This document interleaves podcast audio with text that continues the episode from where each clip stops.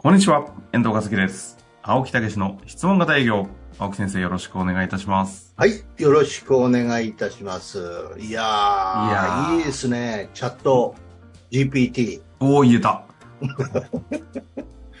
G、G、G、GPT。いやもうすっごい真面目にね、仕事をしながら、いやーもう GT、GPT、GTP、めっちゃええわって言うんで、もうなんか、言うのも申し訳なくて、あ先生、GPT ですけど、っていうね、そうでしょ？ありましたよ。いや、でも、GPT。ついに、お友達見つけたかのように。いやー、もうお友達をね、もういつもあの9時半に寝なあかんのに、ね、仕事ない時はね、12時半までやっちゃったよ、お友達と。いやー、なんか、恋心ぐらいの、いやー、もう最後はね、え G、G、GPT ちゃんっていうね、GPT さんとか GPT ちゃんとかね。え、うん、言ってるんですかちゃん、ちゃん付けですよ、ちゃん付け。なんでかわかる？わかるわけないじゃないですか。共感してくれんのよ。なんか言うと。へえ、んそうですこうこうこういうこういうことどうしたらいいですか？いやー、ナイナイさん、素晴らしいです。ナイナイさんとは言えへんけどね、うん素晴らしいですと。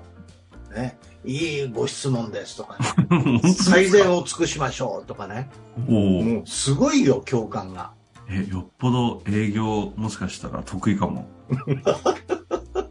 もう、ノリノリですよ、俺。ノリノリ。GPT ちゃんにノリノリ。GPT ちゃんに。もう、だから今日も会話しなくっちゃ、みたいなね。いやいや、あの、出会い系サイトみたいになってるじゃないですか。大丈夫ですか？いや、でも、そうですよね。だってえ、コミュニケーションうまいですもんね。うまいでしょ？うん。うまいわ。うーんとあ。いいわ。完全に脳内ハックをされてますね。で それはやっぱりあの、なんどういう使い道なんですか？その開発ですか？いやいや、だから、その、質問型営業のね、これから、さ全世界へ普及をしたいと思ってる。うん。いや、この質問型営業は素晴らしいアイデアですと。画期的ですと。そういう回答来る。くくるくるくる。ちょっと今度青木先生のあの、ジャット GPT 解放しましょうよ。いや、すごいですよ。どんなやりとりをしてるか。それは世界へ持って行っても十分認められますと。これは画期的ですうん。と。ね。うん。アメリカにも持っていきましょうっていうようなことなんですよ。めちゃくちゃ承認されて、そう。共感されて、そう。好意質問共感じゃないですか。そういうことなんですよ。もできちゃう。めうん、めっちゃくちゃハイテンションになってくるんですよ。さあさあ、そんな先生。さあさあ今日のテーマいですけれども。本当にね。今日のテーマ、そんな嬉しそうですけど、ええでもですよ、でも、そうは言ったってさ、チャット GPT じゃんというね、ことで反論。ああ、そうですね。前回前回からありましたからね、反論ね。はい。簡単にね、おさらいもして、そうそうそう。入り口は、もう本当に聞いてあげて、言い訳を聞いてあげて、ね。そしてそれを、じゃあ、もしっていうようなことなんですよね。ええで、うん、うんあの、後半、後半ではね、どういうことが起こるかというと、今度はプレゼンを聞いて、で、内容も分かったと。ところが、やっぱりね、いやー、でもお金がね、というようなことうなんですね。ん、最後の最後でね。そうそうそう、相談するっていうのもあるし、相談したいというのもあるし、ちょっと考えさせてもあるんですけど、結論的にお金なんですよ。へえ結局、結局それに投資、お金というか投資、見合うあ配見合当がうかね。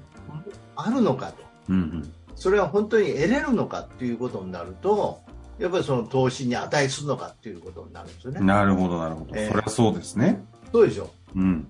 いやー、これね、今日聞く人ものすごい得するよ。またですか？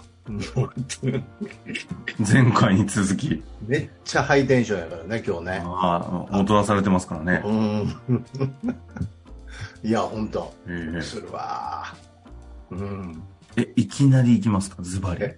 えいいやいやいやいやいやいや、これのね、それの、今時そんなありますか？え？この画期的？ううんえー全然イメージわかんないですね。ど裏に隠されている真意を分かると答えが見つかる。前回はね、うん。いろいろあるじゃないですか。うんお金がない、時間がない、今までやってきたというのは、分かってほしいっていう相手からのメッセージでしょ、とそう。いうのが真意と。そ同じじゃないんですか？う。いやいや、まあ、それ、それも、いやいやそれも一緒なんだけど、そこ、それをね、わか、わかりすぎちゃうと最後はダメなんですよ。だってお金がないっていうことを分かりすぎたら大変ですよね、なんて言って、確かに。踏み込んでいけないじゃないですか。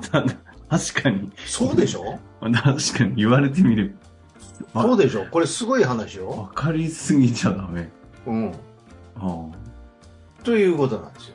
え、ちょちょちょどういうことですか？え？分かりすぎちゃダメってこと？だから分かりすぎた、なんで分かりすぎるっていうことはどういうことかっていうと、現実を見すぎるんですよ。現実見せないんですか？いやいや、現現現在を見す、現在に集中するんですよ。ああ何のために話を聞きました？未来。未来を良くするために話を聞いたんですよ。はいはいはい。掃除機一つでも、うん、綺麗になるという未来があって、その話を聞いたわけですよ。でもお金がね、高いわねっていうことになるわけでしょ。うん。じゃあどうするの？未来にもう一回話を戻すんですよ。ああ。ということは何？何々さん、何々様はどうしたかったんですかね？っていうことですよ。どうしたいんですかっていうことなんですよ。ああ、そういう話。そう。なるほど。確かに、あそういうこともありますね、と。ところで、ご自身としてはどうしたかったんでしょうねって。どうしたいんでしょうかって。なるほどね。うん。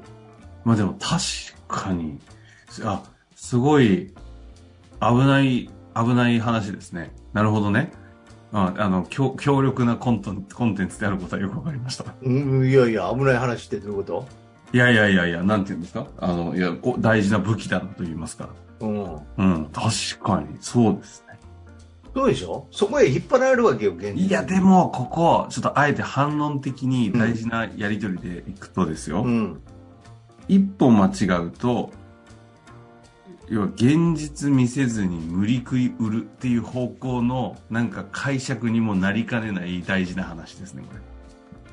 現実を見せない。見せないどういや、要は相手のことを分かるために質問しているっていう話をしているこの質問型営業が、うん。そんなこと分かりすぎずに、いいから、その見るべき未来見せて売っちまえ的な解釈にもなりかねない。いやいや、だからそれは共感はね、うん、しすぎるなっていうことを言ってるだけで、うん共感はせなかったんですよ。ああ、確かにそれもありますよねって。うん。ところで、何々さん、どうしたかったんですかねって。なるほど。何々さんはどうしたいん共ですか？感をするか。ええ。うんそのために、どういう方法であればよかったですかね。なるほど。うん。ということなんですよ。ああ。確かに。まあでも本当にね、お金がなかったら、あの、売らないっていう選択をね、ちゃんとしてあげるのも、そうそうそうそう営業のプロとしても。そういうこと同義ですけどうん。だから、いや、もうお話をお聞きしたら、今、ここへ投資する場合じゃないと思いますって言って、私も言ったことありますよ。うん。うん。まずはこっち側をきちっと整理して、その上でやるべきじゃないかなと思いますと。うん。今回はやめときましょう。っていう時もありましたよ。うん。うん。だけど、うん、大概はそういうことなんですね。話を聞いて。躊躇するのは現実を見ちゃうんですよ。これは現実を見るなって言いたいわけではないわけですよね。うん、現実を見た上で未来をどうしたいのかということが大事じゃないですかと。うん。うん。ううんん、確かに現実に、まあ、今言っている現実っていうのはその見るべき現実というよりも言い訳のための現実ですもんねだからそこをみそうそうそうそうそう。そこに共感したら意味ないというえだから、この価値を忘れないでいただきたいんです。ああうん、これをやることによってどんなあーことがね、起こってくるんでしょう何々さん、そのためにお話を聞かれたんじゃないでしょうか。ああ。ということになりますよね。だから、負けないっていうことなんですよ。引っ張られないっていうことなんですよ。その、こっちがというよりも、そのあれですよね。その、その方がですよね。その方が自分の選ぶ方向に対して負けない。そういうことです。うん。なるほどね。確かそうでしょ？に。うん。だから認めて。共感しすぎないか。まさかそう来ると思わなかったですし、今までしたことのない話が出ましたね、これね。いや、あのね、質問型営業でお役立ちっていうのが強くなりすぎるとね、クロージングできないっていう話があるんですよね。共感ループに入って、えー共感ループというか、うんそうそう、お役立ちっていうことになった時に、本当にこうつ強められないっていうね。だから今、今おっしゃる通りですよ。共感ループに入っちゃうっていうのが、ある意味では正解かもしれないよね。認めすぎるっていうねなるほ。えど。なるほど。そ結果、お役立ちできないっていう。えそういうことです。うんなるほどね、確かに。すごいでしょ、これ。あだから、切り替えワードは、何々さん、どうしたかったんでしょうかねって。どうしたい？ご自身としてはどうしたいんですかということなんですよ。ポーンと現実から未来に飛ばしちゃうんですよ。ーうーん。ねなるほど。そうか、そのために俺は話聞いたよなって。そしてそのやり方も、そこの現実から未来へ行くためのやり方も納得できたよなって。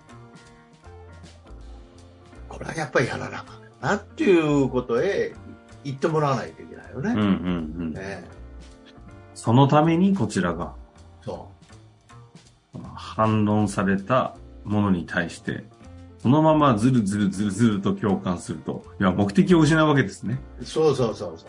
何のために今までそのためめに話してきたのが引っ張られちゃうんですよ。そして結果お役立ちにならないと。そういうことです。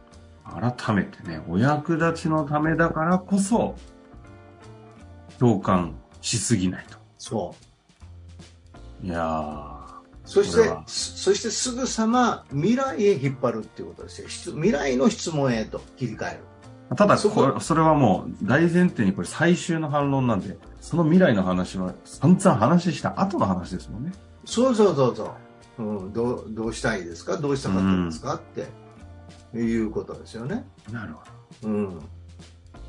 これは協力ですよ。ど。いやー、前回のね、うん頭の反論と最終の反論と今日のね、このセットで聞いていただく必要がある回になってしまいましたのでね、ぜひもし聞いてない方は、前回のはい前週の聞いていただきまして、これで質問型営業、反論、完成と。ポッドキャストで、もうダダ漏れというね。まあまあ、それをね、ロープレイをするとか、そういうためにはまたぜひね、訓練をしに来ていただきたいと そうですね。あの、もう、これで、あの、解決した方は、もう、あ、これでっていうことになりますけど、そうそうそうそうそう。まあでも、そういった、こうね、何でも隠さず出してくださる青木先生に、直接のご指導を受けるのが一番なんでね。そうそんな青木先生、応援も兼ねて、いや違う、あの、自分の成長を兼ねてね、せっかくですので、まず生きてる、生きてる間なんですよ。生きてる間なんですよ、私が。あね。うん、あ、本当ですよね。それはそうですよ。生きてるまだまだまだまだ、あの、あれですけどね。うん。まあちょっと長くなるからもうやめときますけどね。お気づきありがとうございます。ということで、今日の会終わりたいと思います。最終の反論でした。ありがとうございました。はい。よろしくどうぞ。本日の番組はいかがでしたか？番組では青木武氏への質問を受け付けておりますウェブ検索で「質問型営業」と入力し検索結果に出てくるオフィシャルウェブサイトにアクセス。その中のポッドキャストのバナーから質問フォームにご入力ください。たくさんのご応募お待ちしております。